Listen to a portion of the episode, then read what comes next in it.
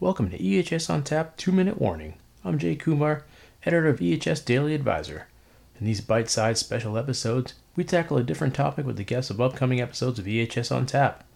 Today I talked to Kevin Shoemaker, Senior Product Manager for EHS Hero, about what you need to understand about improving your EHS program. And now, here's your 2 minute warning. This is 2 minute warning, and Kevin, I wanted to ask you what's one thing people should understand about improving their EHS programs? I think you've got to give your safety your safety people tools.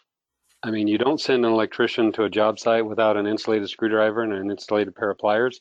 I think you need to give your safety people tools to help them do their job. You know, they need they need a lockout tagout program. They need an SDS program. They need an injury uh, reporting system because without those, they're like an electrician without a, without a screwdriver. They they can't get the work done or they're not going to be efficient getting the work done. And uh, I think in your what you're seeing is a lot of people don't have the right tools right now. Absolutely, absolutely, and and we're seeing people that have you know that are taking the chance and even piloting programs. They they just are amazed at how how it improves their numbers and they're measuring their numbers and it also gives their safety people time to get out there in the field and do things to you know improve their safety program because now they're walking the floor instead of in their office doing paperwork.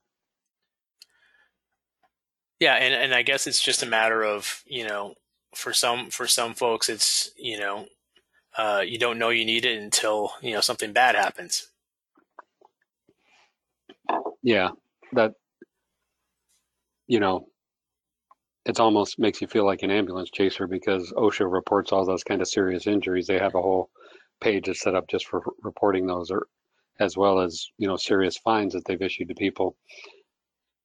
And that usually gets people's attention elevated you know the the, the ownership the the c suite of you know management. But it's it's too bad that they have to have those kind of things and then react to them versus you know implementing preventive steps up front. All right. Well thank you so much kevin. Thank you Thanks for listening to episode 6 of EHS on Tap 2 Minute Warning.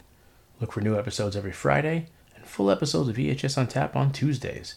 You can find more information about the show and listen to on demand episodes at ehsdailyadvisor.blr.com.